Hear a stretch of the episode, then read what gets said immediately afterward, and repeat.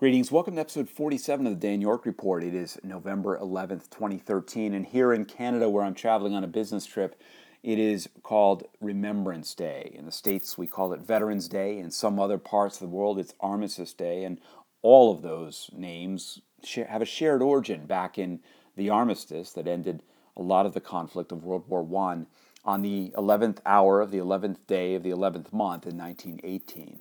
But here in Canada, I've always been very moved by the ubiquitous poppy that appears everywhere. We lived here from 2000 2005 in Ottawa, and I remember first seeing them and wondering what it was all about. But then, ever since then, we saw them in November as they started to appear in late October and November, and um, you know, just are everywhere here in Canada.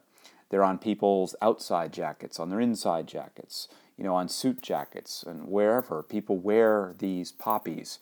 You can buy them for a donation typically from veterans groups and from other locations all around. They have a simple pin that you put in there.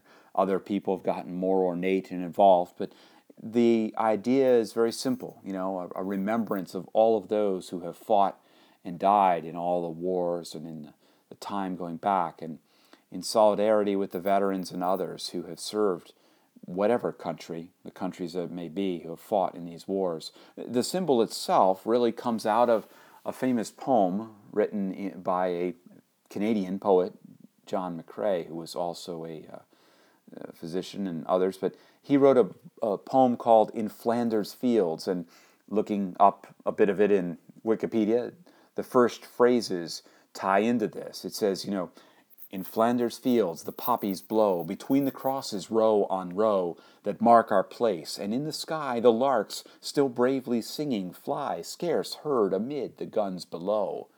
We are the dead. Short days ago we lived, felt dawn, saw sunset glow, loved and were loved, and now we lie in Flanders fields. Take up our quarrel with the foe, to you from failing hands we throw the torch, be yours to hold it high. If ye break faith with us who die, we shall not sleep, though poppies grow in Flanders fields. The symbol itself is just a moving one to see it as you walk around. You know, I was here speaking today at our conference that we had, and, and I wore one, having picked it up not too long ago myself and been wearing it the past few days. But looking out at the sea of a couple hundred people who were in that room, there were many of them and as you walked around, you could not help but see it.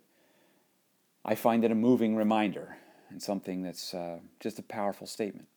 This is Remembrance Day, Veterans Day, Armistice Day. Pick your title. It's a moving time, a time to remember all of those who have paid with their lives you know, for the freedoms that we enjoy today. So I leave this. I wear my poppy. I leave this episode by just saying thank you to all of those out there who have served. You know, those who have served and died, those who have served and are still here with us.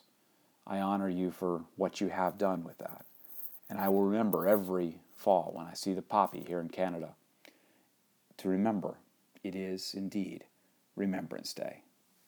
Best wishes to you all. I hope you have thanked somebody or honored somebody today and uh, I wish you all the best. You can comment on this at soundcloud.com slash Dan York or other places where I post this in social media. Thanks for listening.